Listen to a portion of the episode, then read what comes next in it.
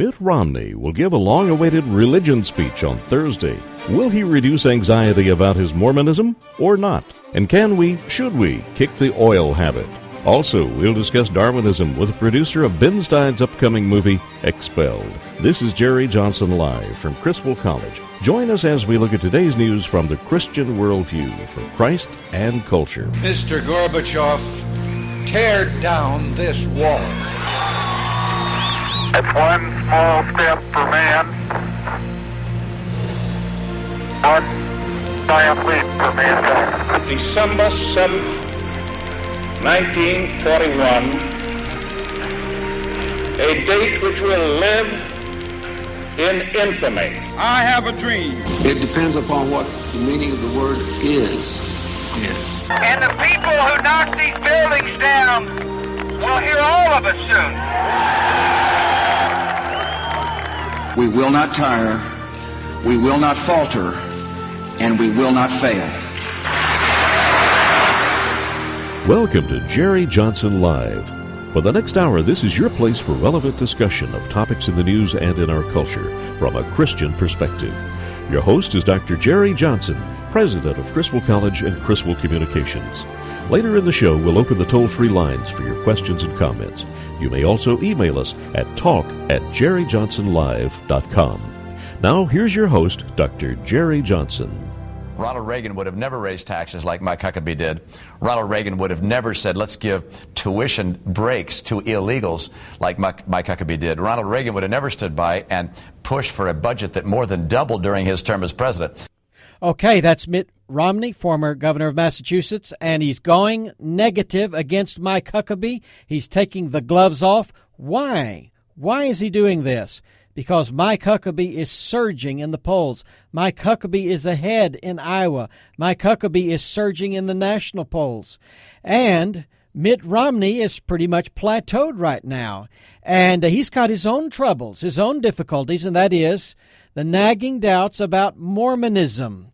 In fact, Mitt Romney is set this Thursday night to give a major speech on Mormonism and his run for office. Now, JFK came to the point when he was running for president, people were very critical of the idea of a Catholic running for president. Would he have to obey the Pope? Would he have to be loyal to the Vatican? And JFK had to give a speech uh, to ministers in Houston, pretty much allaying fears that he'd be controlled by the Catholic hierarchy. Here's JFK. But because I am a Catholic, and no Catholic has ever been elected president, the real issues in this campaign have been obscured.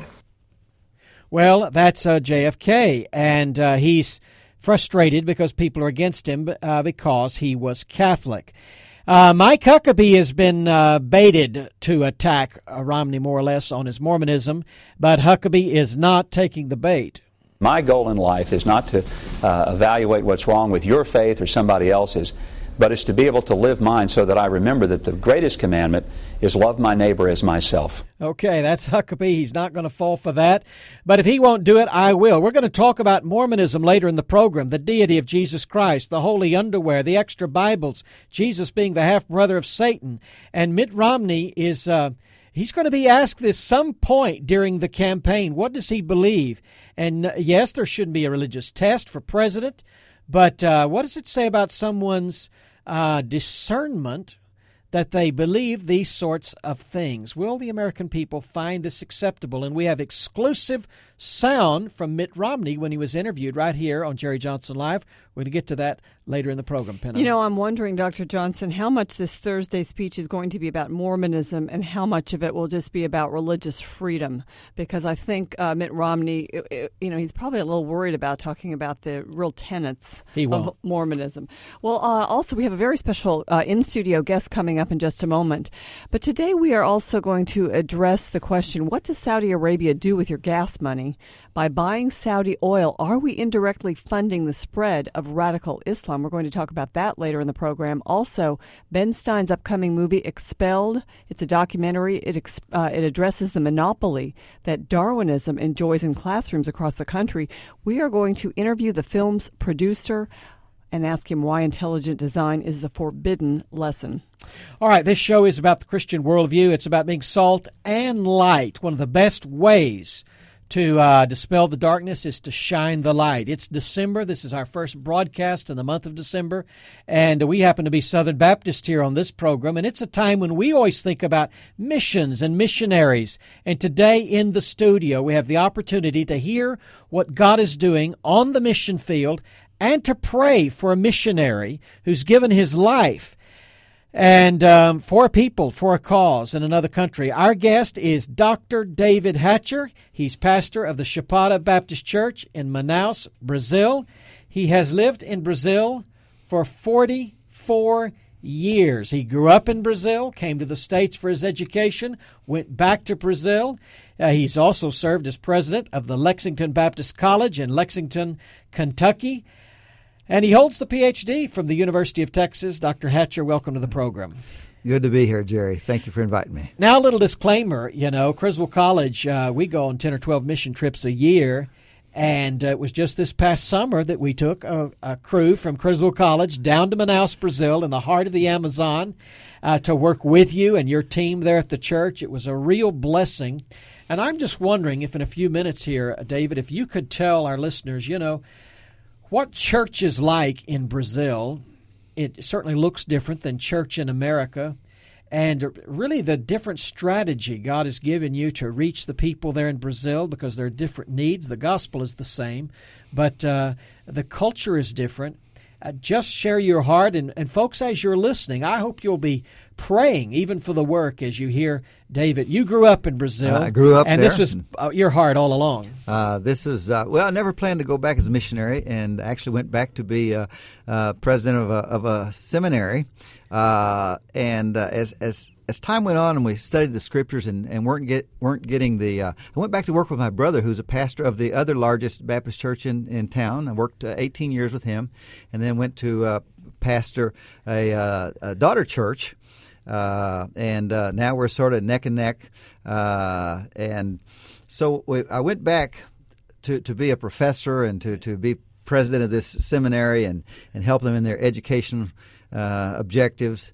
Uh, but God, God had sort of sort of brought me into the pastorate through the back door. Uh, well, it's an incredible work. How many folks are, are worshiping in your church on Sunday, and then also those missions that you've started? Tell our folks about all of all of these missions. We have uh, about fifteen hundred is our was our average this year. Uh, and then, of course, in December we go way up because we have our special Christmas program for 13 nights for 13 presentations. We'll we'll run uh, about seven eight thousand uh, during that time.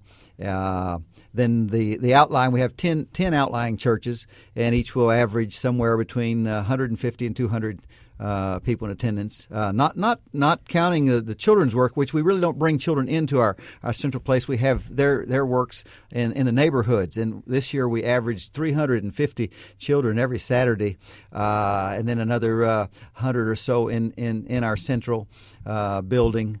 Uh, who are hearing the gospel every Saturday. And then afternoon. God has given you a vision uh, in a camp ministry. You're taking essentially inner city children and youth out to these camps? And, what happens when you take them and out? And we there? take them out. And of course, uh, uh, Brazilians love camping. That is yeah. just a, a, favorite activity. And you get a chance when you get them away from all the noise. And, and if you've ever, well, you've been in Brazil, and Brazil is a very noisy place. Right. Uh, uh, besides people liking their loud music and, and loud TVs, uh, just dogs bark day and night. uh, and, and at my house, of course, we have parrots uh, in the trees and, and all kinds of other sounds and, and frogs in your bedroom at night, you know.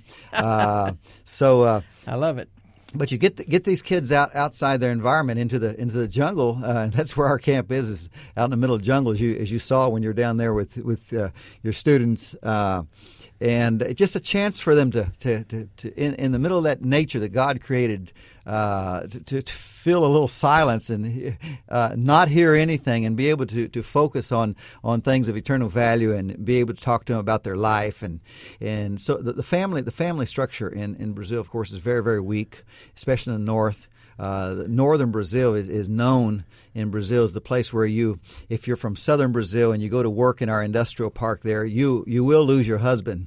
Uh, that, that's that's wow. known.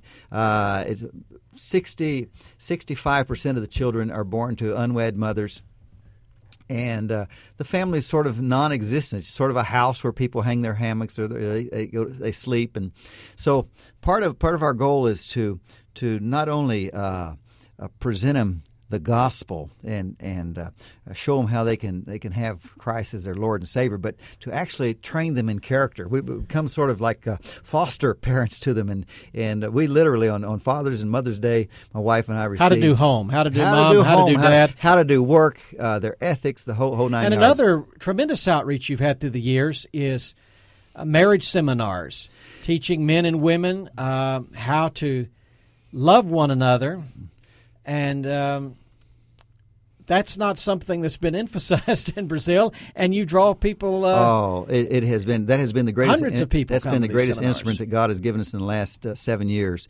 We've done these in, in several big cities in Brazil. Our, our largest crowd was three thousand people down in a in a uh, auditorium that belongs to uh, three thousand people for a marriage seminar. For a marriage seminar, and it had just we've had we've had mayors offer to pay for our expenses to, to do this for their towns. Uh, it's it's when when people see that God's principles for for, for, for marriage work, and we have it's a very non-religious uh, presentation, very humorous, where where the men aren't threatened. They come out and they're a little little edgy. I saw one one one one time I was Jerry. I was down at uh, near where my father lives, and and it's sort of a, a very rural area and the men there are sort of macho, and and uh, most of the men that were there were sort of forced by their women to be there. And I saw one man make three three trips down to the bar and take some shots of whiskey to, to get enough courage to come in. Uh, but after after after they, they, they, come and see that it's non-threatening, and then we present these these principles out of out of the Scripture of how God wants marriage to be, and it works. Mm. It's not long after that we'll see them in our church. They'll come as seekers to find out how God's word can can can work for other areas of their life, their children, their jobs, and and other areas of their life. You're listening to Jerry Johnson Live. My guest is Dr. David Hatcher. He's pastor of the Chapada Baptist Church in Manaus, Brazil. And uh, it's a tremendous work reaching families, mothers, fathers, children, youth uh, starting new congregations. Also, I haven't even mentioned Dr. Hatcher's PhD is in linguistics, and he holds a language school right there in Manaus, ministering uh, to Brazilians who want to learn English. And then, if you go on a mission trip down there, he'll have you in that language school giving your testimony to these people who want to learn English. So it's a fascinating experience for our students and for me, and I want to thank you for that. Our folks um, want you want to pray for this man and for his wife Penny. David and Penny are here, and uh, we're just so glad that you're here with us today. And we want to continue a partnership uh, with you from Criswell College. Look, you've been in that region over 40 years, raised in that region. You've been back now for many years. Uh, big story in the news today Hugo Chavez, Venezuela, sitting on all of this oil, dominating the region. I want us to listen to a, a news report, really, about a, a stinging election defeat for Chavez. The result of the vote was a major change from other recent uh, elections in Venezuela. He won re-election last year with 63% of the vote, and in nearly nine years in office, he has consistently defeated the opposition at the polls. Okay, I understand the vote was 51 to 49 percent, very close.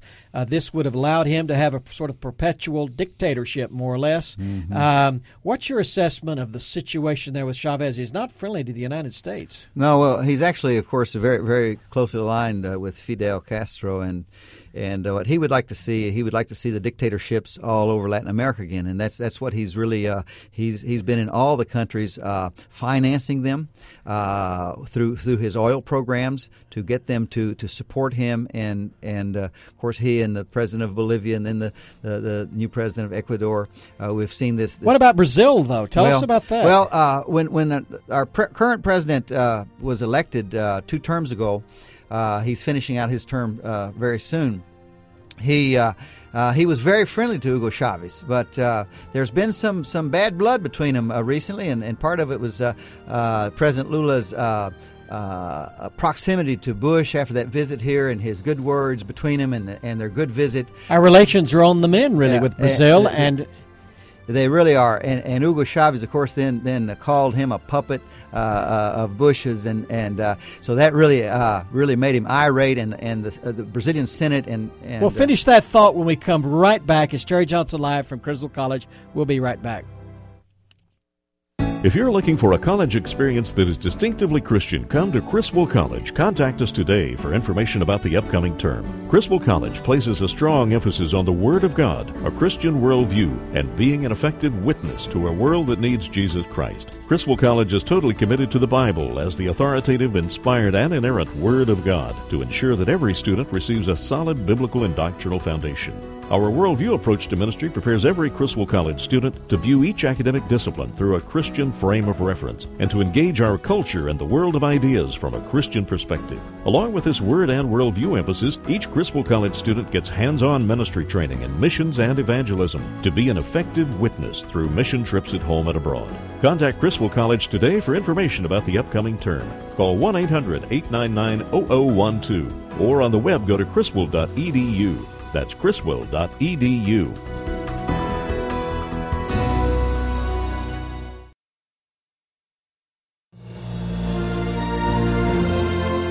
You're listening to Jerry Johnson Live. Now, here's your host, Dr. Jerry Johnson, president of Criswell College and Criswell Communications.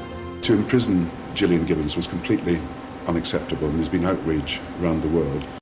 All right, that's British Prime Minister Gordon Brown. He's talking about the teacher whose students named the teddy bear Muhammad. Of course, she was sentenced to 40 lashes, but then uh, expelled from the country. But uh, there were hundreds and hundreds of people rioting, mobbing in the street with scimitars, wanting to cut her head off, wanting to kill her. Well, these Islamo fascists, they're the evildoers that we hear the president and others talk about. And we're going to talk in a few minutes about um, what Saudi Arabia and what some of these other countries in the Middle East are doing with the oil profits. What are they doing? Are they spreading this philosophy of Sharia law and intolerance? And uh, it's not just the Saudis who have oil money, it's uh, people like Hugo Chavez in Venezuela. Our guest right now, just finishing up, is Dr. David Hatcher. He's pastor of Chapada Baptist Church in Manaus, Brazil. He holds the PhD in linguistic from the University of Texas.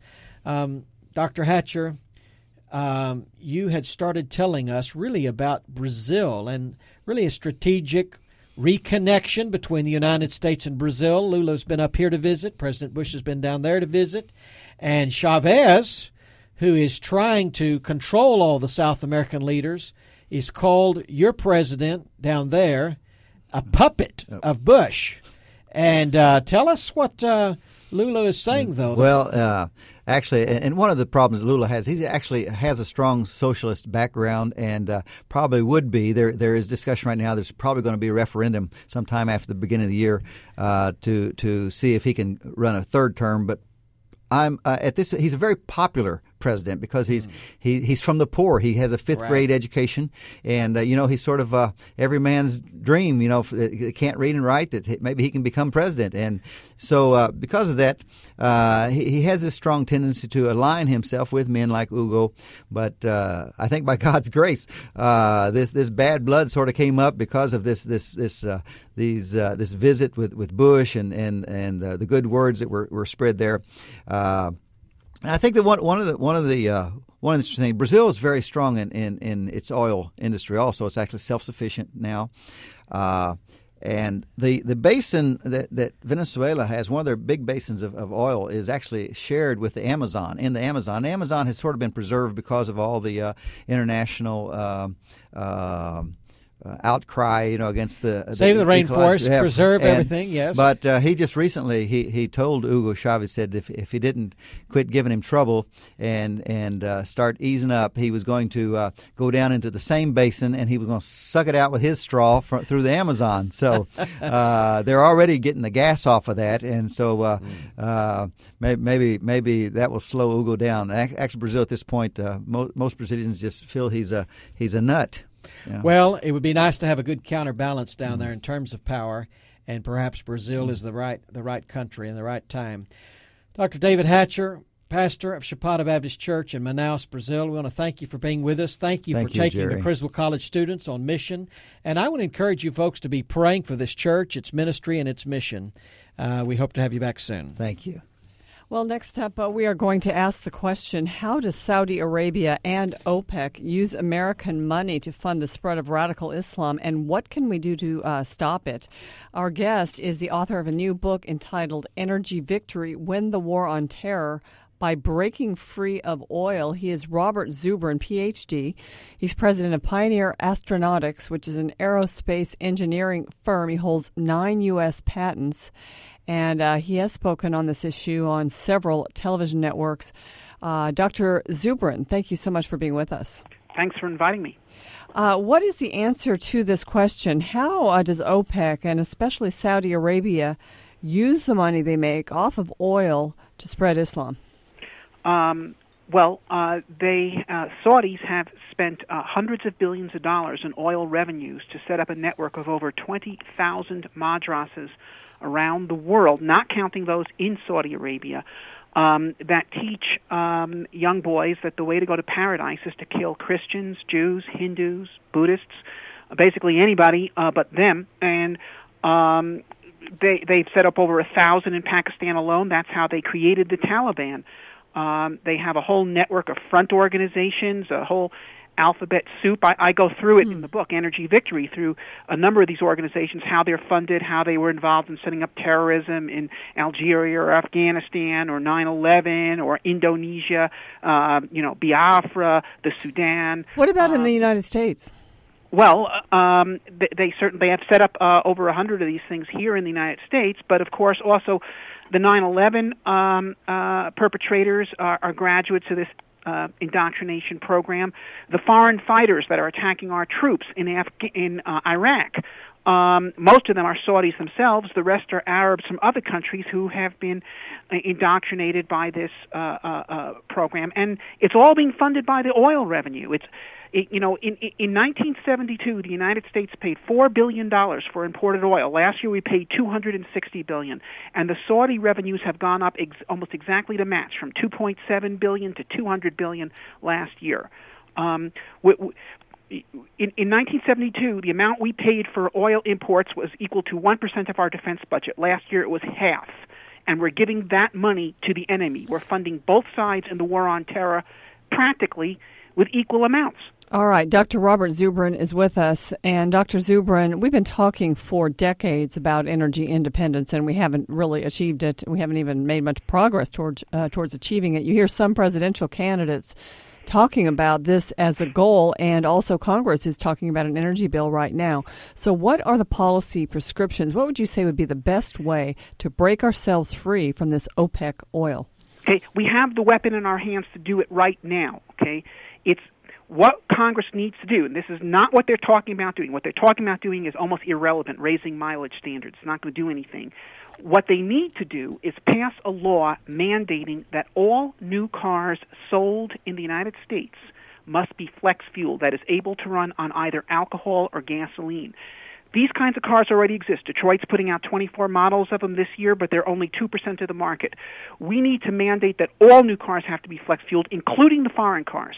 That's the key thing. Isn't that a recipe for destroying our auto industry if we if we have such a mandate uh, no, all no, at once? It, it, no, in fact, it will help the auto industry a great deal because what it will do. Okay, let, first of all, let me talk about the, what it will do to the price of fuel. Then I'll explain how it'll help the auto industry a lot. Um, the the what it will do is break the vertical monopoly that the oil cartel has on vehicle fuel supply. These cars, within three years of such a mandate, you'd have 50 million cars on the road in the United States, hundreds of millions overseas, capable of running on either alcohol or gasoline, as the consumer chooses. That will force gasoline to compete against alcohol everywhere in the world. It will force the price of oil right back down to fifty dollars a barrel. It'll it'll cut the OPEC revenues in half, let alone what it would cut it compared to what they will do, which is raise it to two hundred dollars a barrel if Hugo Chavez has his way. Now, how will this help the auto industry? Okay. First of all, high fuel prices are bad for motoring. This will stop a runaway on fuel prices. Second of all, the U.S. automakers actually have an advantage in flex fuel technology against their foreign competition. Um, the, the, this would actually in, in, play into their strong suit. Thirdly, um, it would give people a reason to buy new cars. You know, right now. But aren't these cars going to be more expensive than the cars that are out there now? Uh, not much. Uh, a flex fuel car only costs about a hundred dollars more than the same car in non-flex fuel form. I'm not talking about hybrids here; they cost much more than regular cars. Mm-hmm. Flex fuel cars. Um, the only difference between a what's the difference? Okay, is the programming of the electronic fuel injection uh, injector, in other words, a software dis- uh, difference, and the materials that the fuel line is made out of. It's a trivial difference, but it makes all the difference because it allows the car to run on either alcohol like ethanol or methanol, which we can make here from agricultural crops. All right, but let me ask another question about ethanol because I've been reading a lot about how much energy it takes to make ethanol and how it's raising the price of food, for instance, especially corn. Well, actually, most of the price of uh, increase of food that's been going on is, is due to increased demand from China and India. That's why the price of fish is going up, and the price of all kinds of other crops than corn have been growing up, uh, going up as well. The um, um, and as far as the argument that it takes more energy to make the ethanol than the ethanol you get, that's false. That has been refuted in the scientific literature, and the re- uh, relevant citations are quoted in the book Energy Victory. It's just it's okay. Just well, it sounds fascinating. I have one more question about oil. Uh, what about as a combination with the strategy you're recommending? Uh, lifting some of the restrictions on drilling in the United States so that because it just seems like uh, it would be very difficult to drastically make this change with the population. I mean, people, you know, especially if the economy is sort of uh, getting a little bit, uh, a little bit of a, a, downturn, people may not be buying new cars that quickly. Well, so, what about uh, what about uh, American oil? Um, well, the the it, it doesn't help that we have these restrictions on uh, drilling for more oil. So I, I'm with you there. On the other hand, you should understand something. Right now, only 4% of the world's oil reserves are in North America. 71% are in the Arab countries. At current rates of consumption, by the year 2020, only 1% will be in North America and 85% mm. will be in the Arab countries. In other words, we're having our reserves drawn out faster than theirs. If we keep playing this game in their strong suit, we're going to lose. Okay, so yes, we need to be able to play our oil cards at, at when we need to, but it's not the answer because um, we only have so much of uh, uh, of it left, and we need to change the game from one in which they have all the cards to one in which we have all the cards. And if you change the, the cars so that they can run on alcohols. And these, you know, methanol can be made from coal, and we have enough coal in this country to power the place for 250 years at least. Wow. It, it, I've got to jump in because we are uh, on a hard break. But this is fascinating, and I imagine there is a lot more great information in this book, Energy Victory. Uh, Dr. Robert Zubrin has been with us. Dr. Zubrin, thank you so much for joining us today. Thank you. And they can also find out more about the book at energyvictory.net. That's energyvictory.net. Uh, next up, we are going to talk about intelligent design versus Darwinism, Ben Stein's new movie.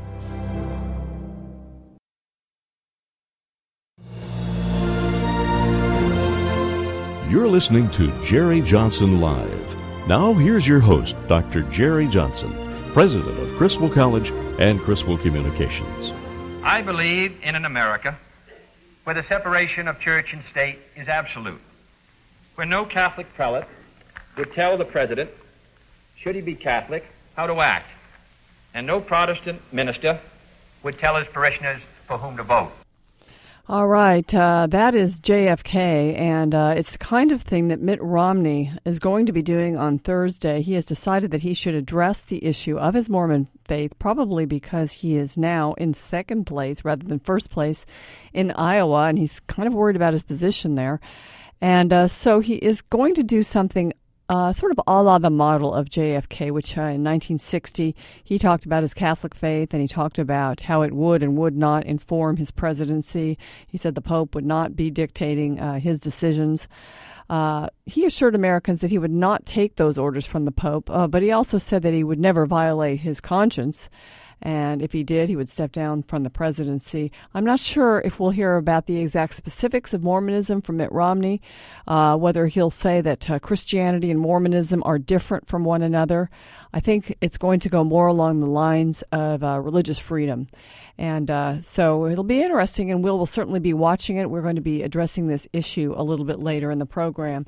Uh, but right now, uh, we want to welcome to the microphone a guest who's been on the program before to talk about a movie that's upcoming, actually, a documentary starring actor and comedian Ben Stein, and it points up a very important issue uh, about academic freedom and uh, really the idea that intelligent design is sort of taboo in the public schools and on the university campus. Our guest is Mark Mathis. He is a consultant, author, speaker, and documentary film producer.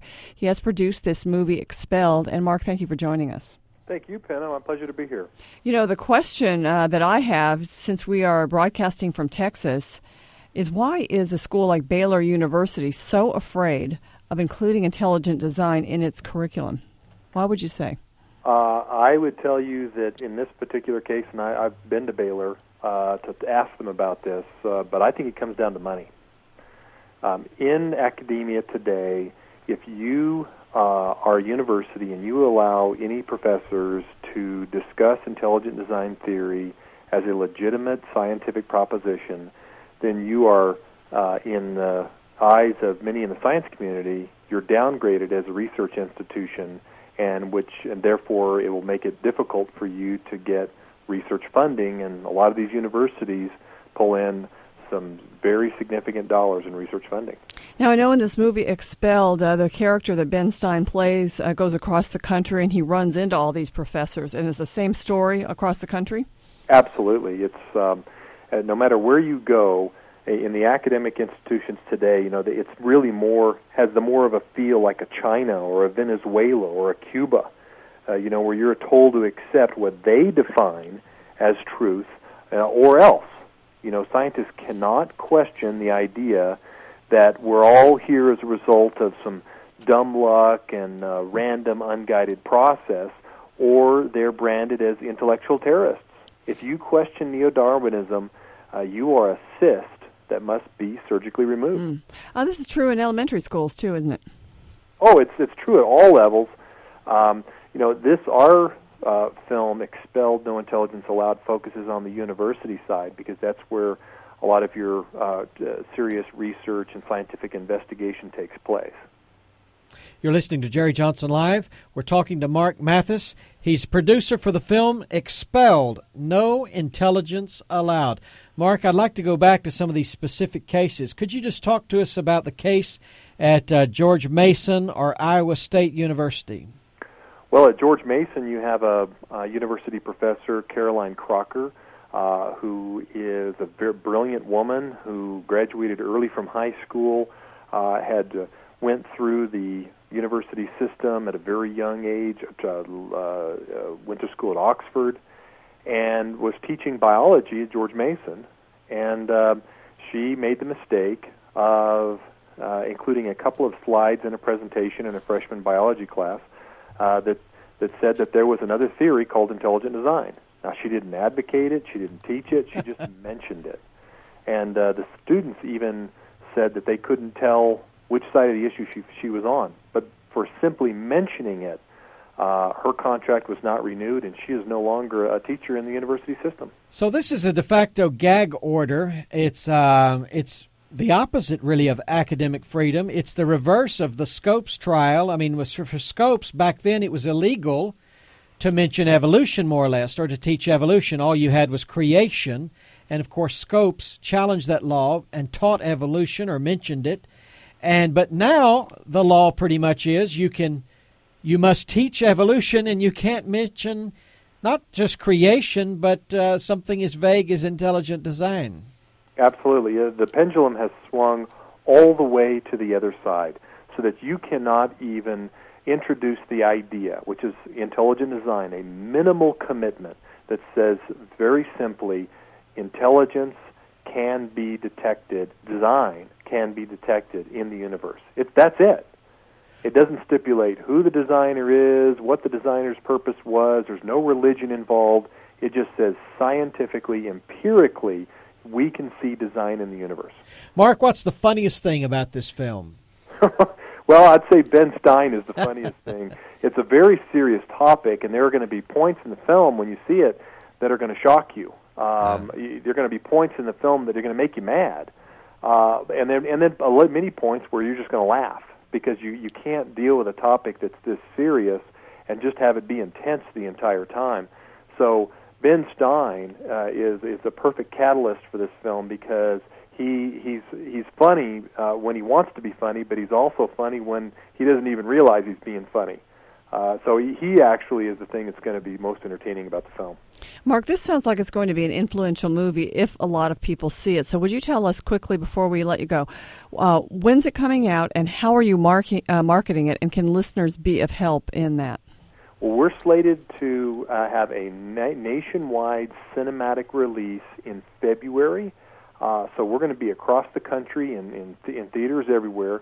So where listeners can help out is to simply spread the word.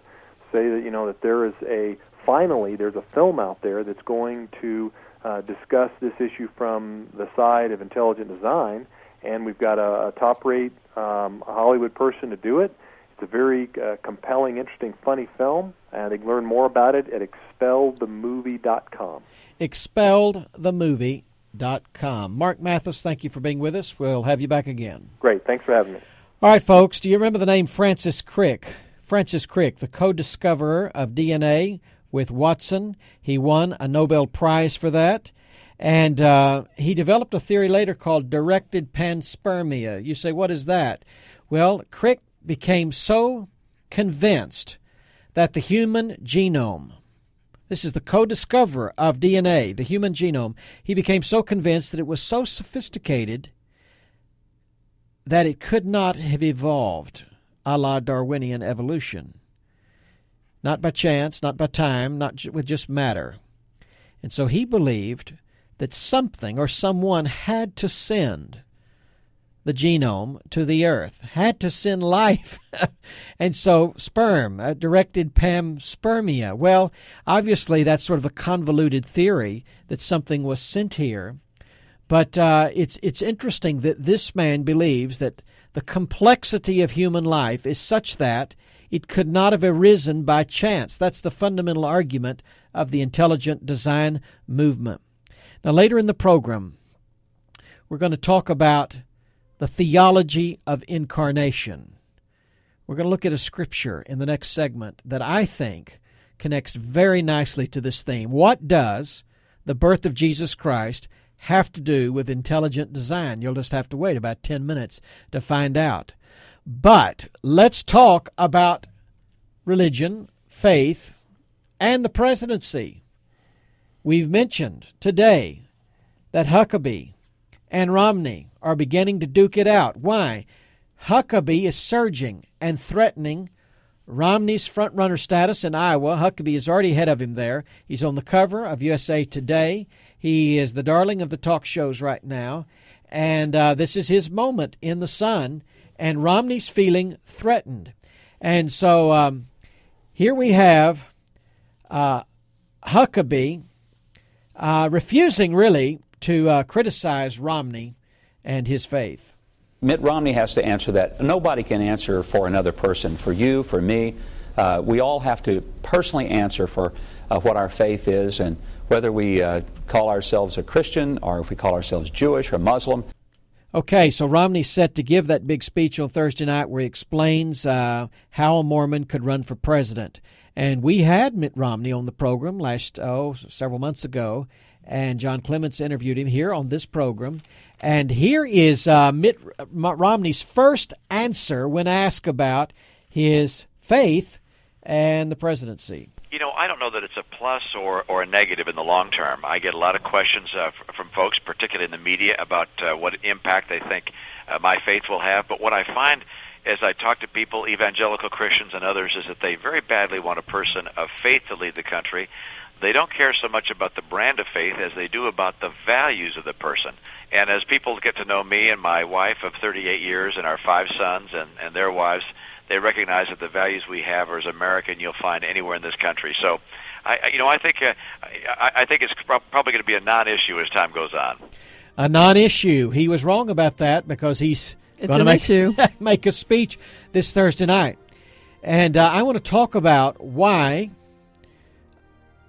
Romney and JFK are more of a contrast than a comparison because you cannot compare JFK's Catholicism with Romney's Mormonism. Uh, you cannot compare it. It's a different in kind. And uh, we're going to talk about that. What's so different about Catholicism and Mormonism, and where Romney could really be in for some tough sledding. We're going to do that when we come back. We're going to hear more from Mitt Romney. It's Jerry Johnson Live exclusive interview right when we come back. If you're looking for a college experience that is distinctively Christian, come to Criswell College. Contact us today for information about the upcoming term. Criswell College places a strong emphasis on the Word of God, a Christian worldview, and being an effective witness to a world that needs Jesus Christ. Criswell College is totally committed to the Bible as the authoritative, inspired, and inerrant Word of God to ensure that every student receives a solid biblical and doctrinal foundation. Our worldview approach to ministry prepares every Criswell College student to view each academic discipline through a Christian frame of reference and to engage our culture and the world of ideas from a Christian perspective. Along with this word and worldview emphasis, each Criswell College student gets hands on ministry training in missions and evangelism to be an effective witness through mission trips at home and abroad. Contact Criswell College today for information about the upcoming term. Call 1 800 899 0012 or on the web go to criswell.edu. That's criswell.edu.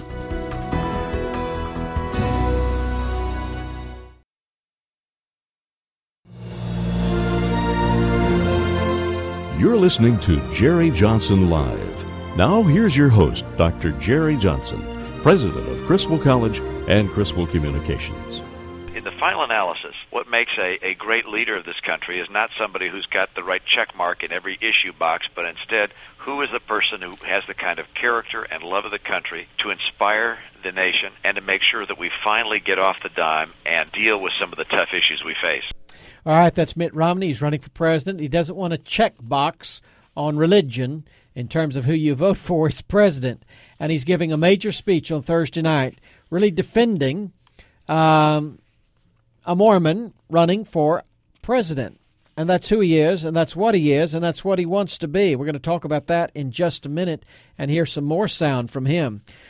But I want to remind you that um, this is a huge week here on Jerry Johnson Live. Tomorrow night, we'll have Bob Knight on to talk about this new movie, The Golden Compass. It's going to be released this week, Penna.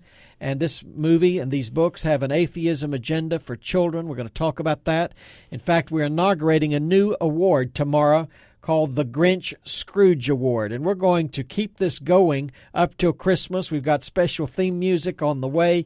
It'll be a surprise every day who's going to get this award. But I think the Golden Compass might uh, actually be good candidates for that tomorrow. And if you want to send candidates, uh, to us by email or by phone, you just do that because there are a lot of schools out there and restaurants and businesses that uh, don't have the Christmas spirit. They mm-hmm. want to keep Christ out of Christmas, and our theme at KCBI has been let's put Christ back into Christmas. But this movie being released in the holiday season, the Christmas holiday season, it's really an outrage that they would try to do this. We'll also be talking to Ted Baehr and Brent Bozell. So we're going to have people all week long to talk about this phenomenon it's sort of an in your face atheistic move at Christmas time. You know, I noticed an ad with a picture for this movie, and it was so reminiscent of the Chronicles of Narnia and the picture uh, of uh, the, a young child and uh, oh, yeah. a, a, large animal, like Aslan in those Chronicles of Narnia movies, The Lion, the Witch, and the Wardrobe, that was so successful. And, you know, we've said before on this program that this movie uh, has basically tried to capitalize on the success of, of the um, Narnia movie. And so that is why we are taking so much time on this program and on KCBI to really inform people what this is all about. Because this could be sort of a, uh, a dangerous movie, I think, if people weren't uh, ready for it, prepared for it. Okay, so let's go back to uh, Mitt Romney, and he is a Mormon. He's running for president, and he's going to give this speech on Thursday night. I want to go back to a couple things he said here on Jerry Johnson Live. He's talking about his stand on family values and issues. I'm also a staunch defender of traditional marriage between a man and a woman. I do not favor gay marriage or civil union. I also am not in favor of uh, embryonic cloning for stem cell purposes, and and so my positions on these social issues uh, do line up pretty well uh, with uh, with conservative Christians, and I, I expect that I'll get good support from that community.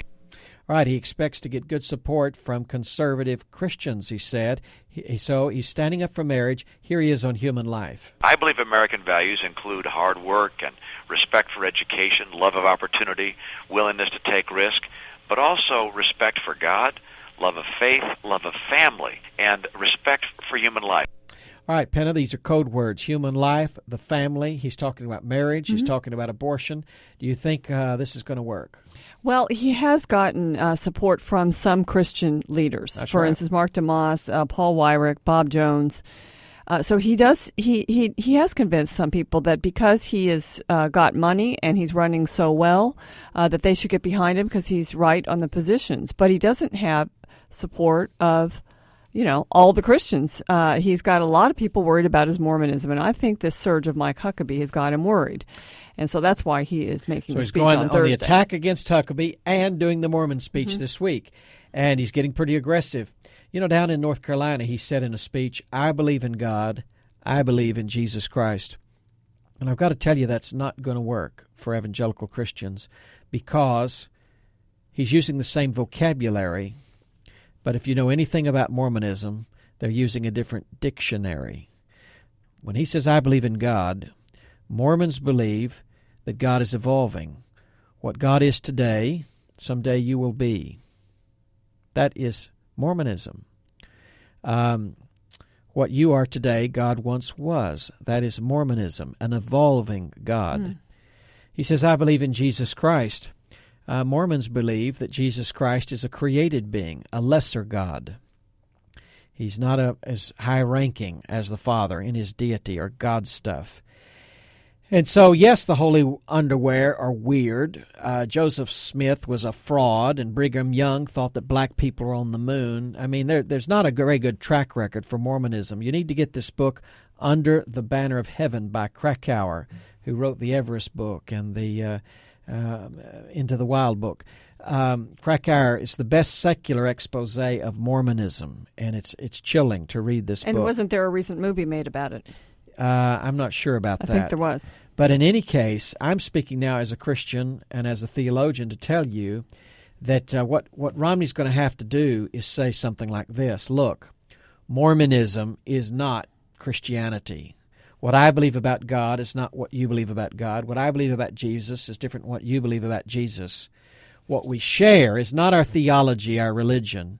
What we share are values. Values That would be honest, and that would on life and on marriage. And on that basis, Christians could then decide um, w- whether it's a choice between someone who says they share their theology but doesn't share their values, maybe a Baptist who's or a Methodist like Hillary Clinton, or someone who doesn't share their theology but does share their values. That would be a decision you have to make. But Romney needs to clarify that decision because uh, I'm looking at a scripture here that relates really to the entire uh, theme we've been talking about intelligent design and Mormonism, and it's John 1 and Christmas. In the beginning was the Word, and the Word was with God, and the Word was God. This is back before creation. It is about the coexistence, the pre-existence of the second person of the Trinity with the Father. In beginning was the Word. The Word was facing God, pros God. The Word was with God, and the Word was God. He was in the beginning with God. The Son of God has eternally coexisted with the Father for all eternity past. Mormonism does not believe that. The text goes on to say, the Word became flesh and dwelt among us. That's the incarnation, and that's Christmas. And I think it's very interesting that we talked about intelligent design today because you have in this passage the idea, the notion that the Creator is a creator of communication, of intelligence. The Word, the Word. All things were made by Him, and without Him was nothing made that was made. In Him was life. Life didn't come out of the goo. Life came from the Word, the creative Word of God. When you look at a human being or even the human genome, you know this didn't just jump out of the slime with a lot of time and chance, but a creative being created it all. That's the second person of the Trinity. He was there in the beginning, Jesus Christ, the Son of God. This is Jerry Johnson Live with Extra. Join us tomorrow.